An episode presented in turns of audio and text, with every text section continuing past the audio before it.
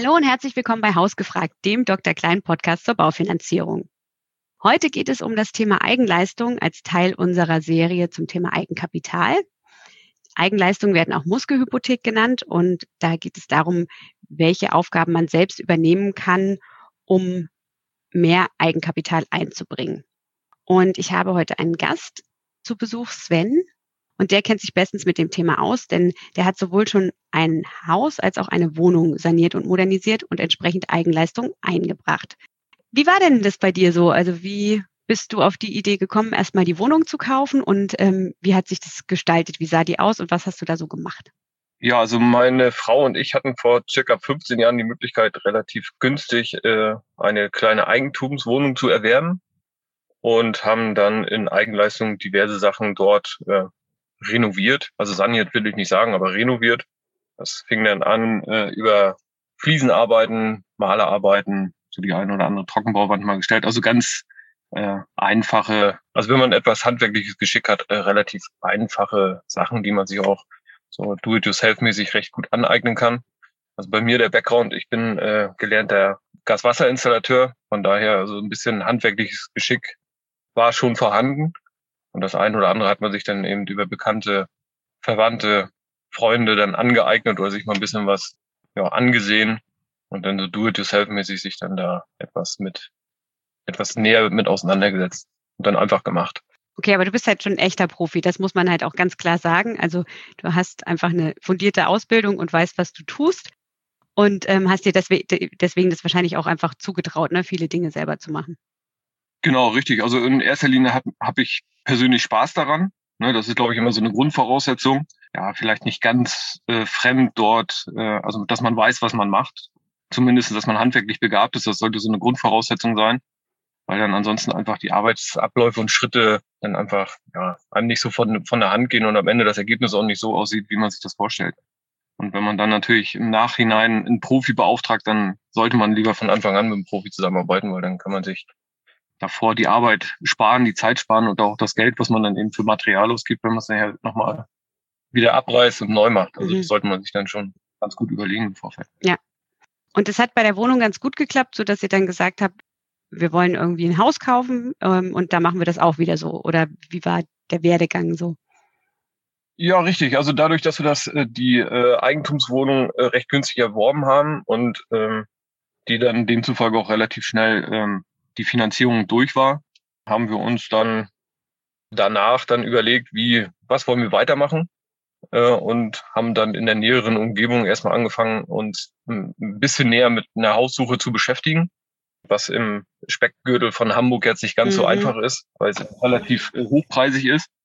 Und wir hatten da gewisse Vorstellungen, was wir haben wollten, weil wir hatten ja jetzt schon unser kleines, äh, unsere Wohnung schon sozusagen ja, abbezahlt renoviert so, dass wir, wir haben uns da wohlgefühlt. Aber dann guckt man natürlich rechts und links, wie kann man sich nochmal weiterentwickeln. Und äh, ein Haus ist ja für viele ein Traum. Und wie gesagt, wir hatten da so gewisse Vorstellungen. Wir wollten halt ein freistehendes Einfamilienhaus haben. Wir wollten, ähm, wir haben uns bewusst für ein älteres Haus entschieden. Also wir wollten jetzt nicht in einer Neu Neubausiedlung irgendwie bauen. Und das haben wir uns dann, wie gesagt, in mehreren Gesprächen überlegt. Wir haben sozusagen unsere Eckpunkte festgelegt, was wir gerne haben wollen. Und dann sind wir auf die Suche gegangen, bis wir dann, ich glaube, nach zwei, drei Jahren äh, etwas gefunden haben, was äh, uns dann zugesagt hat. Das ist mittlerweile auch einfach so Standard, weil es ja so schwierig ist auf dem Markt. Aber zwei, drei Jahre ist ja schon eine Ansage. Und ihr wolltet gerne so in dem in einem gewissen Radius bleiben. Das war euch wahrscheinlich wichtig. Und du sagtest, ein äh, freistehendes Einfamilienhaus war euch auch wichtig, ja? Genau, genau, richtig. Also wir wollten natürlich in der näheren Umgebung von Hamburg bleiben, weil einfach die Arbeitswege muss man natürlich berücksichtigen. Ja, und in der Region, wo wir gewohnt haben, war es einfach finanziell äh, nicht möglich. Also das, was man, ja, Preis-Leistungs-Verhältnis, sage ich mal, stand nicht, stand nicht zur Diskussion, für uns zumindest mhm. nicht. Und deswegen sind wir dann immer Stück für Stück etwas weiter raus und haben dann in Gisacht äh, ja, das Haus gefunden, was wir uns vorgestellt haben. Ja, und sind dann mit dem, über den Makler dann mit den Eigentümern ins Gespräch gekommen und haben uns dann schlussendlich äh, geeinigt und haben dann zugeschlagen. Das war jetzt vor fünf, ne, 2016. Mhm also vor fünf Jahren. Ja, und seitdem hat sich natürlich auch wieder viel getan. Also es war sicherlich die richtige mhm. Entscheidung zu dem damaligen Zeitpunkt. Jetzt rückblickend äh, war es definitiv die richtige Entscheidung. Ja, es, geht ähm, ja momentan einfach immer nur nach oben bei den Immobilienpreisen. Und alle Menschen, die so gekauft haben, sagen ja immer das Gleiche, wie gut, dass ich es damals gemacht habe, weil es jedes Jahr einfach immer weiter nach oben geht. Ne? Und ähm, wie seid ihr bei der Finanzierung dann vorgegangen? Also habt ihr erstmal geguckt, ähm, welche Immobilien gibt es da so im Umkreis und was kosten die oder habt ihr erstmal euer Budget festgesteckt? Also wir hatten uns im Vorfeld natürlich ähm, über unser Budget Gedanken gemacht. Ähm, was wollen wir? Und ähm, weil wir hatten ja, wie gesagt, schon die Wohnung und äh, das sollte ja äh, ein Zugewinn sein. Also das musste jetzt nicht schnellstmöglich umgesetzt werden. Also wir haben uns schon die Zeit genommen. Wir haben gesagt, okay, wir haben das ein gewisses Budget, was wir nicht überschreiten wollen. Das in Absprache auch. Ich habe äh, jemanden, der mich bei Finanzfragen und Versicherungsfragen äh, halt unterstützt. Mit dem habe ich das im Vorfeld äh, abgesprochen. Über den habe ich dann auch, für den ja, Kontakt habe ich die äh, Finanzierung dann auch gemacht. Und wir hatten schon eine klare Vorstellung, wir wollten relativ wenig Eigenkapital äh, in die Hand nehmen, weil wir einfach wussten, wissen aus der Erfahrung heraus, dass ein älteres Haus, unser Haus wurde 1970 gebaut, dass da immer mal wieder auch was mhm. auf was, was ähm, zutage kommen kann, was man im Vorfeld nicht so wirklich äh, einschätzen kann. Und wir haben das Pferd eigentlich von hinten äh, aufgezäumt und haben gesagt, okay, wir wollen eine gute Finanzierung mit möglichst wenig Eigenkapital, dass man immer noch ein bisschen was in der Hinterhand hat für den Fall der Fälle, äh, um dann nicht nachfinanzieren zu müssen, sondern einfach zu sagen, okay, ich habe dann noch ein bisschen äh, einen kleinen Sicherheitspuffer, um vielleicht Arbeiten, die nicht von vornherein äh, abzusehen waren, dann auch durchführen zu können.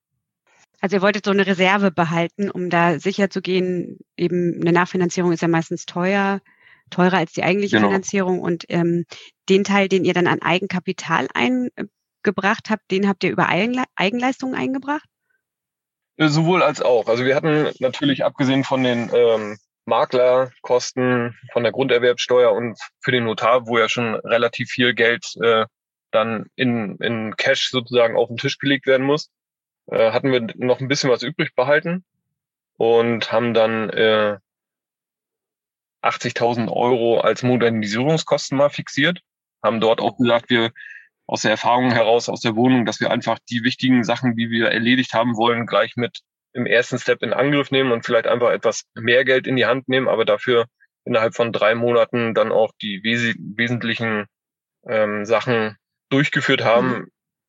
Mhm. Uns war eben wichtig, dass man ein neues Dach mit Wärmedämmung gleich im ersten Schritt in der Modernisierungsphase durchzieht. Dann haben wir eine Fußbodenheizung eingebaut, wir haben neue Fenster gemacht und Elektrik. Dass man dann wirklich einmal sozusagen saniert, nicht moderniert, also nicht, nicht renoviert, sondern saniert, die wichtigen Sachen aus den 70er Jahren, die heutzutage natürlich mehr standesgemäß sind, dann einmal komplett neu macht, dann haben wir uns ein Zeitfenster von drei Monaten gesetzt für diese Arbeiten. Schon sportlich, oder? Ja, das, das ist schon engagiert äh, oder ambitionierter Plan gewesen. Wir hatten glücklicherweise im Vorfeld für die großen ähm, ja, Bauprojekte schon die Firmen an der Hand, also fürs Dach und für die Elektrik. Fürs Fenster, äh, also für die Fenster, Fensterbauer hatten wir. Es ist immer praktisch, wenn man weiß, dass man das machen will, dass man im Vorfeld sich diese großen Bauunternehmen so, sozusagen, die das durchführen können, sich äh, schon mal an der Hand haben. Mhm. Dass man nicht das Haus kauft und dann anfängt, die, ähm, ja, die Unternehmen mhm. aufzusuchen, Angebote auszuschreiben, weil dann kann es natürlich gerade in der jetzigen Zeit auch sein, dass die dann einfach sagen, okay, ja, wir kommen dann in drei Monaten. Mhm. Und wenn man dann vielleicht den Plan hat, dass man in drei Monaten fertig sein möchte, um aus der Wohnung auszuziehen, weil man die Doppelbelastung nicht ja. haben will, dann kann das natürlich schnell ähm, schwierig werden. Das ist ein guter Tipp, dass man da schon mal so eine Verbindung knüpft. Ja. Und damit man auch einfach weiß, wie teuer wird es tatsächlich. Weil äh, ich bin ja nun auch Bauleihe, ähm, zumindest was die, die Preisgestaltung angeht. Und ja, man sieht ja, dass es die Preise immer sehr stark schwanken und dass man dann einfach auch genau weiß, mit den 80.000 komme ich da hin und nicht, dass man meint, irgendwelche Preise einzuschätzen und im Endeffekt reicht es dann nachher nicht für, für, die, für, für die gesamten Gewerke, da muss man wieder irgendwo Abstriche machen. Also so die von den großen Positionen Angebote einholen und dann einfach das vernünftige Finanzierung mit reinnehmen und dann vielleicht einfach ein bisschen mehr Geld in die Hand nehmen, um dann auch schneller ans Ziel zu kommen. Um auch die Doppelbelastung eben nicht zu haben, ne? Ja. Und ähm, du sagtest jetzt 80.000 ähm, Modernisierungskosten habt ihr geplant. Sind da die Kosten, die ihr in Eigenleistungen eingebracht habt, schon mit drin oder habt ihr die dann separat nochmal berechnet? Nee, die sind inklusive und wir haben dann mit der Bank vereinbart, dass wir 15.000 Euro von diesen 80.000 Euro als Eigenleistung dann sozusagen aufbringen. Was dann ja, über Male arbeiten, ein bisschen Fliesen legen. Mhm. So ein paar kleinere Arbeiten, die man eben auch dann gut durchführen kann. Und das wurde auch dann soweit akzeptiert. Also das sind gemessen an den Modernisierungskosten waren das, ich glaube, knapp 20 Prozent mhm. ungefähr, die dann als Eigenleistung dort akzeptiert wurden. Ja, ich glaube, das ist von Bank zu Bank ja so ein bisschen unterschiedlich. Also ähm, manche akzeptieren 10 Prozent, ähm, andere so absolute Zahlen, so zwischen 10.000 und aber auch manche 30.000 Euro ist so ähm, die Erfahrung, die unsere Beraterinnen und Berater machen. Und das ist aber immer vom Einzelfall wirklich abhängt, weil was ich heute von unserem Berater ähm, Ringo nochmal gelernt habe, ist, dass er sagte, es ist total wichtig, dass das Konzept, was der Kunde oder die Kundin mitbringt, schlüssig ist. Also wenn jemand wie du, der eben eine Erfahrung hat, der handwerkliches Geschick hat und vielleicht auch Freunde aus dem Bereich hat, sagt, okay, ich möchte einfach mehr einbringen, weil ich kann nachweisen, ich kann das. Ich, auch diese Wertsteigerung, die ich dadurch erreichen möchte, ist eben auch gegeben, weil ich die Qualität auch leisten kann. Und ich habe auch die Zeit, das ist ja auch wichtig. Also Ringo meinte eben auch nochmal, wenn man jemanden, also wenn jemand Handwerker ist, aber eine Festanstellung hat und acht Stunden am Tag arbeitet, wie soll der dann noch ähm, innerhalb kürzester Zeit sein eigenes Haus aufbauen? Das muss ja auch irgendwie alles stimmen.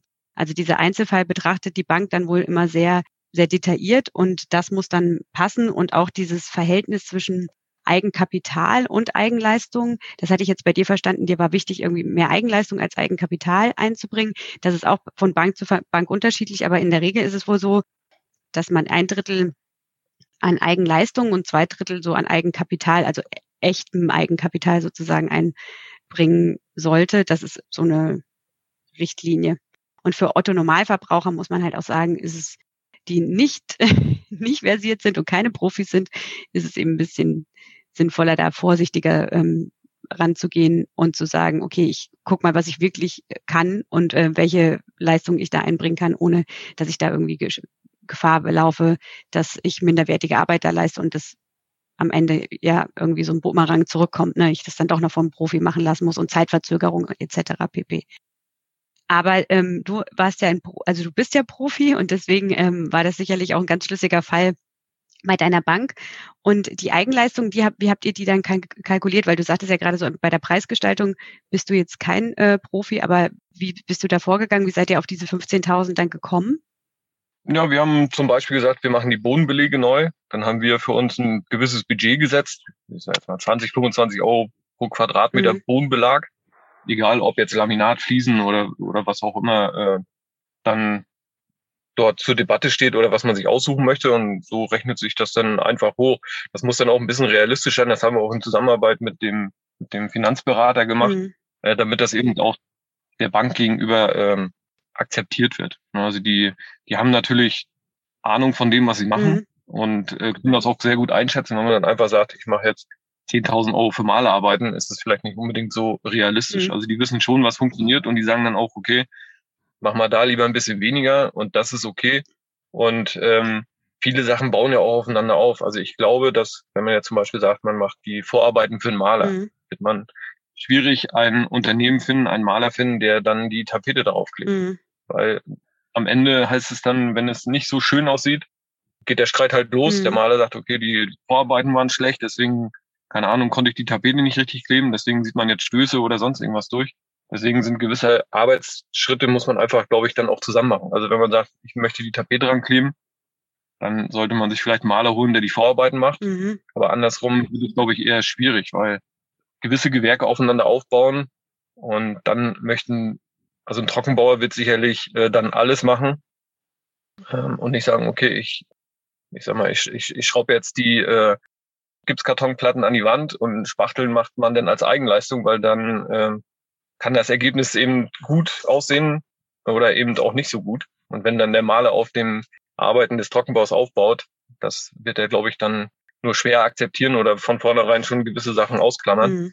was jetzt Gewährleistungen oder ja, irgendwelche Risiken angeht. Ne? Okay, also das ähm, war dann wahrscheinlich auch sinnvoll, wie du sagtest, du hattest ja vorher schon die Gewerke, die so ein bisschen rangeholt und da im Gespräch zu sein, hilft ja wahrscheinlich auch zu wissen, wo kann ich da, was kann ich da selber machen? Wie du sagst, ne, ja. also ich bin jetzt überhaupt kein Profi, aber ähm, wenn du sagst, so eben manche Dinge machen mehr Sinn als andere in der Reihenfolge etc., dann ähm, ist das ja sicherlich sinnvoll, da auch, ähm, auch da vorher ins Gespräch zu gehen. Wie musstet ihr die ähm, Eigenleistung denn nachweisen? Also du hast jetzt gesagt, ihr habt das so kalkuliert ähm, und habt darauf geachtet, dass es eben auch realistische Preise waren, dass man auch wirklich einen Bodenbelag für den Preis wahrscheinlich kriegt. Musstet ihr das dann noch irgendwie nachweisen? Irgendwie äh, irgendwelche, also es gibt ja auch die Möglichkeit, das irgendwie über andere Kostenvoranschläge von Gewerken zu machen, zu sagen, also hier ist ein Kostenvoranschlag, wenn eine Firma das machen würde, dann ist das, das der Betrag an Materialkosten und der an Lohnkosten und den an Lohnkosten bringe ich halt als Eigenleistung ein. Also nachweisen mussten wir nichts. Wir haben es genauso gemacht, wie du eben das gerade erklärt hast. Also wir hatten von der Bank immer ein gewisses Budget bekommen und mussten dann nachträglich äh, sozusagen abrechnen, was wir mit dem Geld gemacht mhm. haben. Und wenn wir jetzt eben Fußbodenbelege gekauft haben, dann haben wir eben die Rechnung eingereicht so, und haben damit eben die Verwendung des Geldes nachgewiesen. Und äh, wenn wir dann wieder sagen wir, die nächste Tranche brauchten, äh, mussten wir eben bis äh, alle, alles offenlegen, was wir mit dem Geld, was wir vorher bekommen haben, gemacht mhm. haben, wofür wir es ausgegeben haben.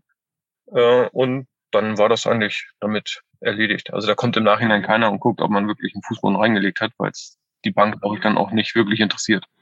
Ja. Kommt sicherlich darauf an, was man was man vielleicht auch als Eigenleistung definiert. Wenn ich jetzt Elektriker bin und sage, ich mache die Elektroanlage, kann, könnte ich mir vorstellen, dass vielleicht mal einer vorbeikommt, der sich das anguckt.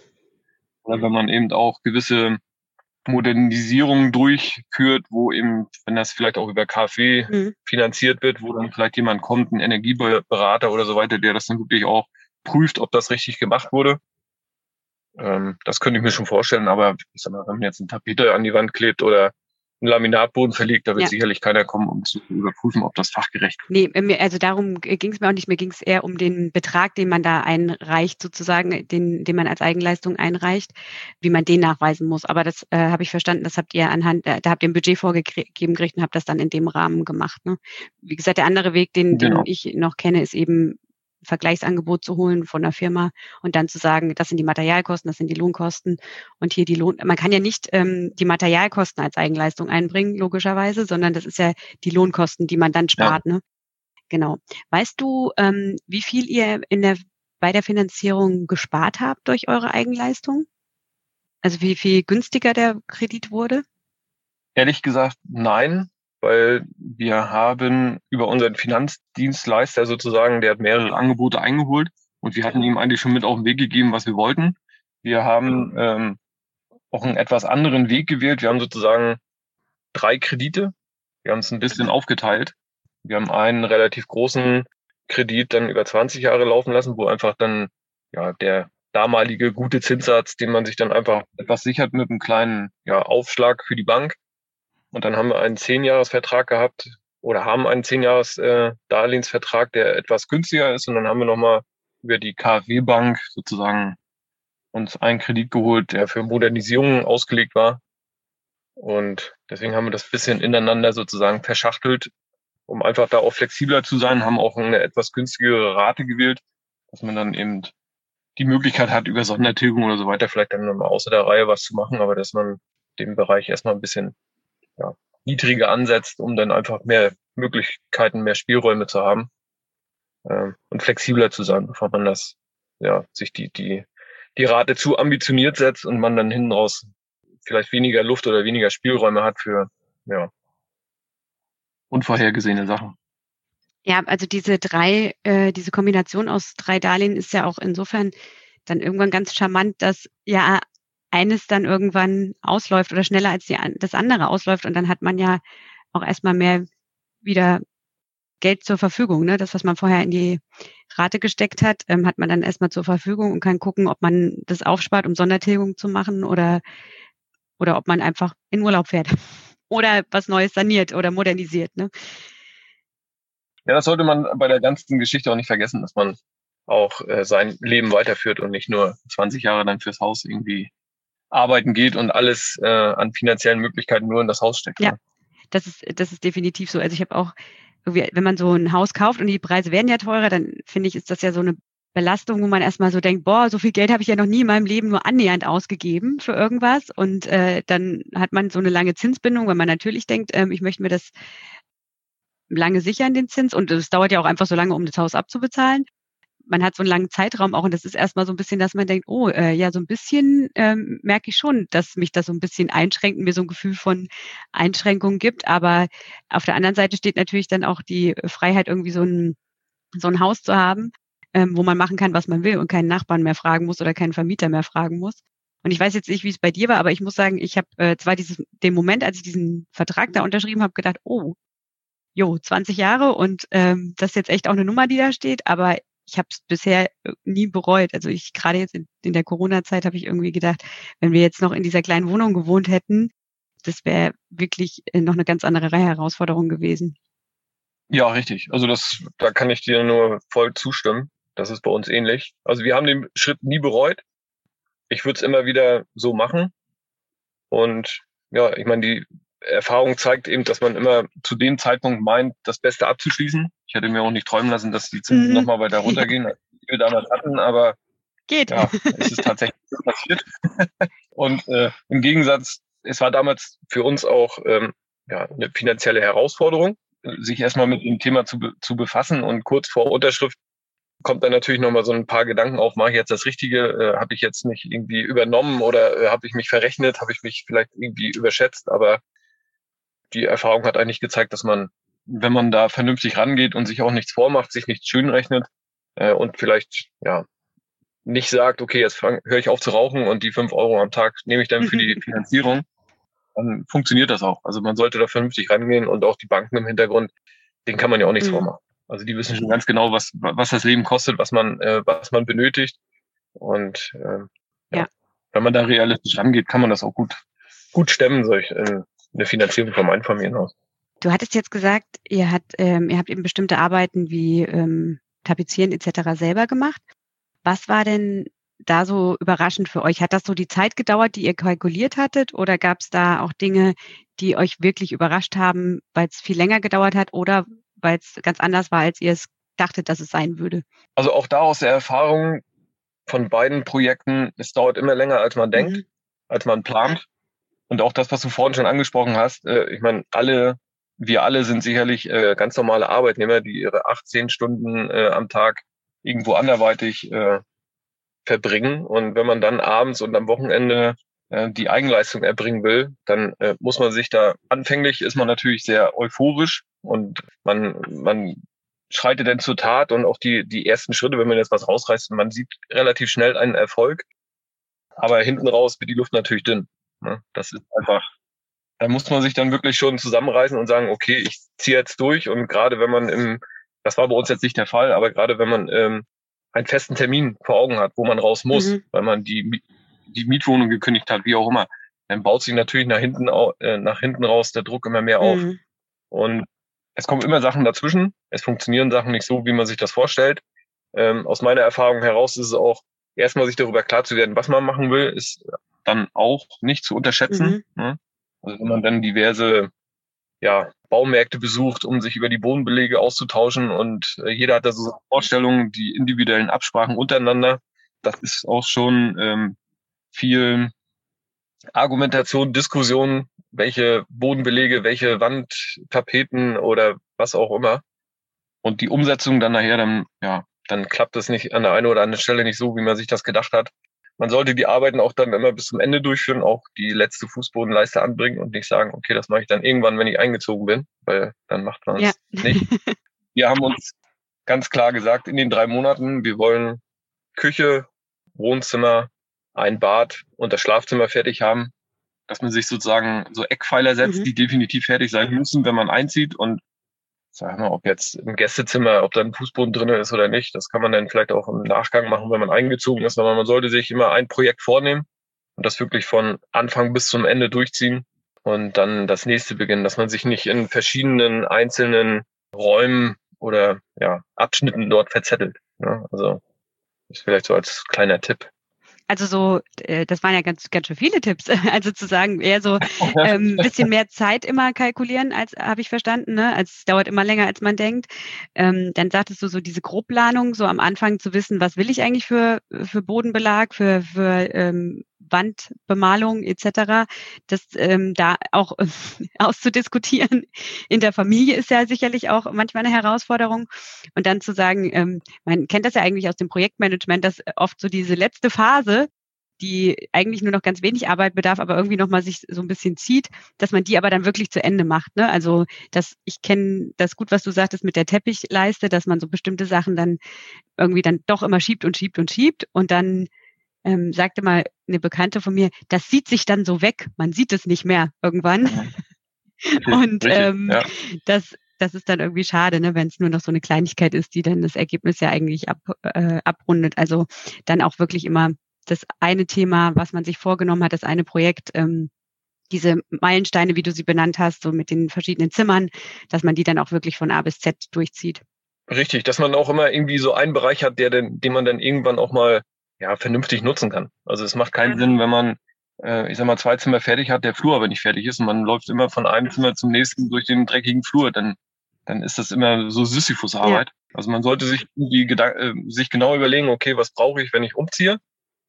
Dazu würde ich jetzt mal zählen, eine Küche, ein Bad und äh, eine Wohnstube und eine Schlafstube oder ein Schlafzimmer, dass man irgendwie einen separaten Raum hat oder einen separaten Bereich, was ja auch mal zum Haus gegeben ist und dass man dann den Part fertig hat und sich nicht zu viel vornimmt, weil es gerade wenn man eine Familie hat, das äh, lässt sich dann auch ähm, manchmal schlecht planen. Ne? Man sagt, okay, ich fange jetzt, keine Ahnung, am Samstag von 8 bis 18 Uhr ziehe ich durch, aber es kommen immer irgendwelche Sachen dazwischen. Ja, dann muss man die Material beschaffen. Dann fährt man erstmal los, holt sich dann, wie auch immer, das Laminat, dann sind zwei, drei Stunden weg, weil man erst im Baumarkt ist, dann fängt man später an und nach hinten raus wird's dann, wird's dann eng und auch anstrengend und ja, dann muss man auch gut auf sich aufpassen, dass man äh, auch, ja, also es ist schon eine Herausforderung, ein Haus zu bauen oder zu sanieren. Also ich kann immer nur von sanieren sprechen. Bauen ist sicherlich nochmal eine andere Geschichte. Wenn man das von, von Grund auf neu macht, und vielleicht dann auch keine Ahnung hat, dann ist man natürlich noch viel abhängiger von den äh, Bauunternehmen, dass auch alles vernünftig läuft. Bei uns war es so, das Haus steht seit 50 Jahren, das wird auch in 50 Jahren noch stehen. Sicherlich nicht umfallen, da braucht man sich um diese Sachen keine Gedanken machen. Aber man muss eben aufpassen, auf sich aufpassen und auch auf die Familie, dass man so sich da nicht verliert. Ne? Dass der eine nur auf der Baustelle ist und der ja. nächste dann sich gar nicht mehr begegnet oder auch keine Zeit füreinander ja. hat. Ne? Oder wenn man Kinder hat, man immer ständig kann ich drei, vier Monate sagen, okay, äh, wir machen das, wenn das Haus steht. Mhm. Das Kind hat sicherlich dann in dem Moment andere Bedürfnisse und wenn man sich dem Kind dann widmet, was man machen sollte, dann fehlt einem irgendwo dann hinten raus die Zeit. Dann versucht man es abends oder nachts, den nächsten Tag muss man wieder arbeiten, Schlafmangel, da kommt dann eins zum anderen. Das kann man sicherlich eine Zeit lang auch mal aushalten. Aber das wird dann, wenn man das zu sehr überreizt, wird es anstrengend und dann liegen auch schnell mal die Nerven blank. Mhm. Da sollte man vielleicht versuchen, das zu vermeiden oder ja, das ist ja so ein Puzzlestückchen, was noch dann dazukommt zu allem, was man ja ohnehin trägt. Ne? Also das in, so eine Modernisierung oder eben ein Umzug und ähm, und Arbeiten, die da anfallen. Und das muss dann schon irgendwie auch noch ja wuppbar sein sozusagen. Ne? Also so, das ist äh, echt gut, dass du das nochmal sagst. Also auch gerade dieses Thema immer alles dann zu verschieben, auf wenn wenn es dann fertig ist, ist natürlich schwierig. Ähm, um, weil einerseits will man natürlich schnell fertig werden, andererseits, um dann eben das alles genießen zu können. Andererseits kann man ja nicht alles einfach, alle Bedürfnisse, wie, wie du es gerade so schön gesagt hast, mit den Kindern kannst du ja nicht einfach immer ähm, verschieben. Also auf in drei Monaten, dann können wir wieder kuscheln, dann spiele ich ja wieder Fußball mit dir. Es ist ja ein bisschen schwierig, dann staut sich da ja. bestimmt einiges auf. Du hattest so ein paar Maßnahmen gesagt, wo du sagtest, das sind so Dinge, die können Laien auch selber. Da würde ich gerne deine Profimeinung nochmal äh, anzapfen. Ähm, du sagtest, so Malerarbeiten gehen wahrscheinlich ganz gut, ne? Gibt es noch irgendwas, wo du sagst, das kann jemand auch, der so halbwegs ähm, begabt ist äh, und do-it-yourself interessiert ist, das kann der guten Gewissen selbst machen? Also ich finde, je nach, also wenn man jetzt ein älteres Haus saniert und man auch so vom Grundriss was ändern will, also ich sag mal, als Eigenleistung kann man natürlich immer wunderbar in Absprache mit dem Statiker oder mit demjenigen, der dann im Nachgang die Wände dort wieder hochzieht oder ähm, was auch immer macht. Also, also Abrissarbeiten kann man immer sehr gut als Eigenleistung machen. So Fußboden legen, denke mal tapezieren, mhm. Vielleicht traut der eine oder andere sich auch in Absprache mit einem, wenn man jetzt Elektrik macht, so wie bei uns, dass man so diese Dreckarbeit macht, so dieses Schlitzen und Stemmen und Entsorgen von, von dem Bauschutt. Das sind Sachen, die kann man gut selber machen, weil wenn man als Privatmann diese Sachen entsorgt, ist es oftmals deutlich ähm, günstiger, als wenn man das über eine Firma macht, weil da natürlich die Arbeits- und Lohnkosten mit reinfallen, wenn, wenn die Kollegen alleine schon dazu Deponie fahren und das entladen. Mhm. Das sind immer so Sachen, die man ganz gut machen kann. Zumindest die Baustoffe, die man dann eben so auf einer Deponie vernünftig äh, entsorgen kann. Ansonsten ist auch mal viel Gartengestaltung, mhm. was oftmals mit reinkommt, was ja auch äh, oft unterschätzt wird. Bei uns war der Vorteil, dadurch, dass wir äh, ein Bestandsobjekt gekauft haben, war das natürlich äh, zum großen Teil schon fertig. Wenn ich, wenn ich ein Haus neu baue, geht natürlich auch relativ viel Geld dann für die Gartengestaltung mhm. drauf oder für, für die Hofeinfahrt, für den Carport, wie auch immer. Das sind sicherlich so Sachen, die man selber machen kann. Oder dann kommt es eben auch auf den Freundes- und Bekanntenkreis mhm. an, was für einen Background man hat, ob man da jemanden hat, der zum Beispiel Fenster einsetzen kann. Dann kann man sicherlich vielleicht auch versuchen, Eigenleistungen so hinzubekommen, dass man die Fenster kauft und eben in Eigenleistungen einbaut. Ja, das ist äh, ein guter Hinweis nochmal, denn Eigenleistungen bedeutet nicht, dass man das alles alleine machen muss, ne? sondern dass man auch mit äh, Freunden und Bekannten sich der, von Freunden und Bekannten der Unterstützung holen kann. Allerdings sollten die eben das auch können und sollten da Erfahrung haben einige Banken, habe ich auch gehört, ähm, fragen auch nach. Also da muss, äh, um, um Schwarzgeld, Schwarzarbeiter irgendwie zu vermeiden, müssen dann teilweise die Helfer unterschreiben, dass sie da wirklich helfen. Ähm, aber das ist, mhm. ist wohl in äh, Einzelfällen nur so. Aber nichtsdestotrotz kann es ja sein, dass man selbst nicht so gut, äh, nicht so talentiert ist, aber einen Freundeskreis hat, der das einfach gut kann. Und wenn die sich dazu bereit erklären, weil man denen dann bei der Steuererklärung hilft oder sonst irgendwas, ähm, dann kann das ja auch funktionieren. Dann ist aber auch wichtig, dass man ähm, die Leute auf, dem, auf der Baustelle dann versichert. Ne? Also wenn, wenn da was passiert, ist man ja als Bauherr dann auch, wird man da ja auch zu zur Rechenschaft gezogen. Also da sollte man sich dann auf jeden Fall auch drum kümmern, wenn man da Menschen hat, die nicht von Gewerken kommen, dass die versichert sind. Ja, richtig. Das kann ich auch immer nur empfehlen. Das haben wir auch gemacht dass man eben einfach auch daran denkt, dass man, auch wenn es im Sommer vielleicht ein bisschen unangenehm ist, aber dass man auch dementsprechend dann, wenn man Abrissarbeiten hat, auch einen Helm aufsetzt oder Sicherheitsschuhe anhat und dann nicht mit Flipflops steht und einen Rohrschlaghammer schwingt, das kann dann auch mal böse nach hinten losgehen. Und das, man sollte es nicht unterschätzen. Also man hat natürlich auf seinem Grundstück alle Freiheiten. Man kann da schalten und walten, wie man möchte. Da kommt also keiner vorbei und sagt, äh, setz mal einen Helm auf. Aber bei der einen oder anderen Arbeit sollte man schon vielleicht aufpassen, dass man äh, nicht irgendwo einen Schaden nimmt. Ja. Und man sollte, um auf die Fenster vielleicht kurz zurückzukommen, gerade bei solchen wichtigen Sachen, da muss einer dabei sein, der Ahnung hat. Weil wenn man das falsch einbaut und dann vielleicht noch mit der KfW irgendwelche Förderungen, die man denn nicht erreicht, weil, ich weiß nicht, irgendwelche ähm, Vorschriften nicht eingehalten sind, worden sind und der Energieberater das feststellt und man bekommt dann die Förderung nicht oder das Geld nicht oder man muss einen anderen Zinssatz bezahlen, dann hat man da sicherlich auch nicht unbedingt, man vielleicht im ersten Step den Vorteil, dass man vielleicht günstigen Fenster eingebaut hat, aber nach hinten raus bekommt man dann vielleicht nicht das Darlehen oder die, ich sag mal, Unterstützung, die man sich dann so vorgestellt hat. Mhm.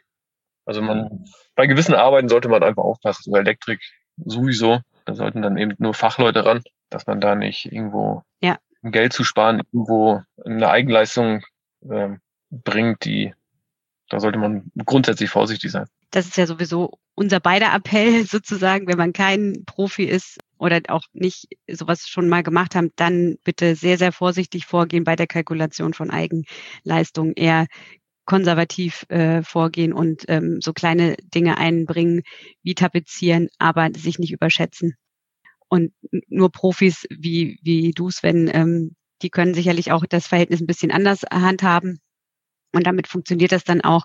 Das ist ja das, äh, was äh, Ringo nochmal sagte, eben, dass das Konzept einfach schlüssig sein muss für den Individualfall und für den Bauherrn, dass der wirklich ein gutes Konzept hat, da dass das eben funktioniert, was er sich da vorstellt und dass das Hand und Fuß hat und dann auch diese Wertsteigerung durch die Eigenleistung erreicht wird und nicht ähm, eine Gefahr besteht, dass dann Baumenge auftreten, dass Verzögerung gibt. Also da lieber vorsichtig sein ähm, und sich Profis holen und nur wenn man wirklich einen Hintergrund hat, dann kann man da auch ein bisschen mehr einbringen.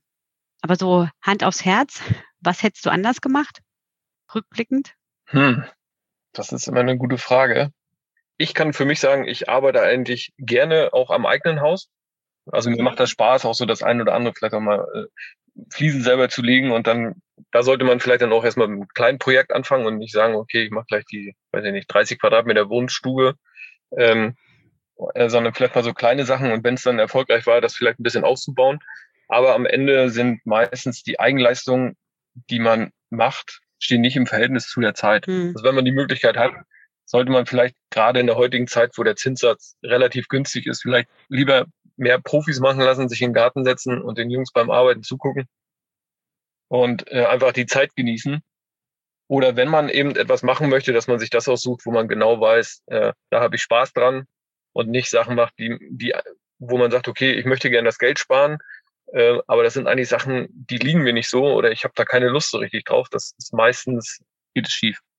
Und in allen Projekten, die man angeht, auch danach, wenn man sagt, ich weiß nicht, man, man baut sich ein Gewächshaus oder man macht irgendwelche anderen Tätigkeiten, sie dauern meist länger, als man, als man denkt. Ja. Das ist so.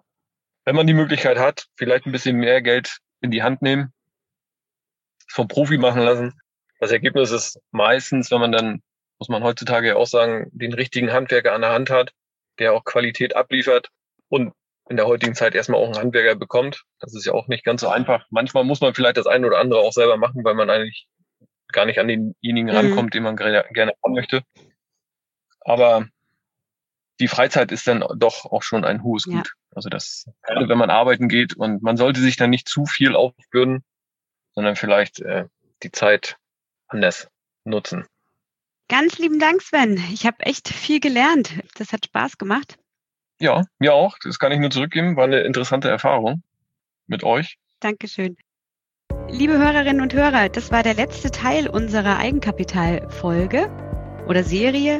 Und wir sind gespannt, ob ihr noch Fragen habt, ob es noch Themen gibt, die wir noch nicht behandelt haben, die ihr gerne wissen möchtet.